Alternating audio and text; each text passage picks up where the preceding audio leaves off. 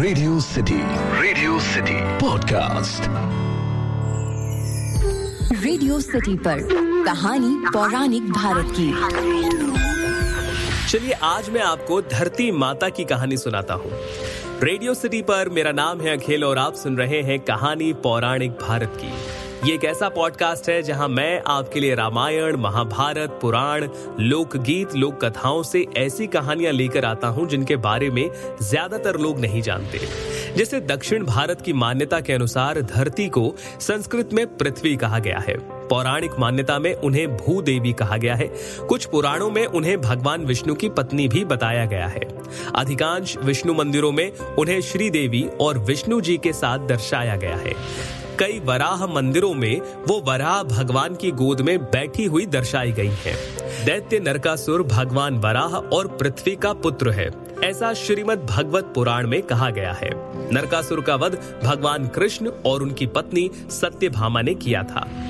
दक्षिण भारत की ही मान्यता के अनुसार एक बार सतयुग में हिरणाक्ष ने उन्हें समुद्र में फेंक दिया, तब श्री हरि विष्णु ने वराह रूप धरकर उन्हें बचाया।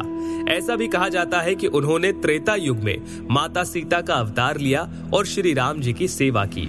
ये भी कहा जाता है कि उन्होंने द्वापर युग में सत्यभामा का अवतार लेकर श्री कृष्ण जी की सेवा की।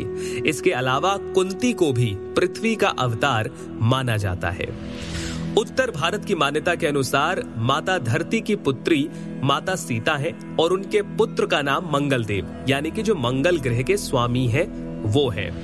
पृथ्वी के पिता का नाम पृथु बताया गया। पृथु भगवान विष्णु के अंश से प्रकट हुए थे। पृथु को धरती का पहला राजा भी माना जाता है। कहते हैं कि पृथु ने सबसे पहले भूमि को समतल करके खेती शुरू की और सामाजिक व्यवस्था की आधारशिला रखी। पौराणिक कथा के अनुसार भगवान विष्णु ने देवऋषि नारद जी को बताया कि ये पृथ्वी मधु और कैटब के मेद से उत्पन्न हुई है। जब माँ दुर्गा ने दोनों का संहार किया, तब उनके शरीर से मेद निकला। वही सूर्य के तेज से सूख गया। इसके कारण पृथ्वी को उस समय मेदनी कहा जाने लगा। ब्रह्म वैवर्त पुराण के प्रकृति खंड में पृथ्वी माता के प्रकट होने से लेकर पुत्र मंगल को उत्पन्न करने तक की पूरी कहानी है। एक अन्य कथा के हिसाब से, महाविराट पुरुष अनंत काल से जल में रहते थे। समय के बदलने के साथ, महाविराट पुरुष के सभी रोमकूप उनके आश्रय बन गए।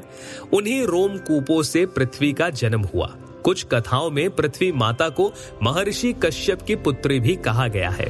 तो ये कुछ छोटी छोटी कहानियाँ और छोटी छोटी बातें थी जो हमारी धरती माँ से जुड़ी हुई थी। इनमें से कई कहानियाँ अलग अलग तरीके से अलग अलग जगहों पर बताई भी गई हैं और दर्शाई भी गई हैं।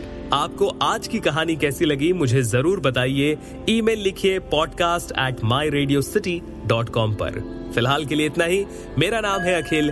रग रग में दौड़े सिटी। रेडियो सिटी पर कहानी पौराणिक भारत की।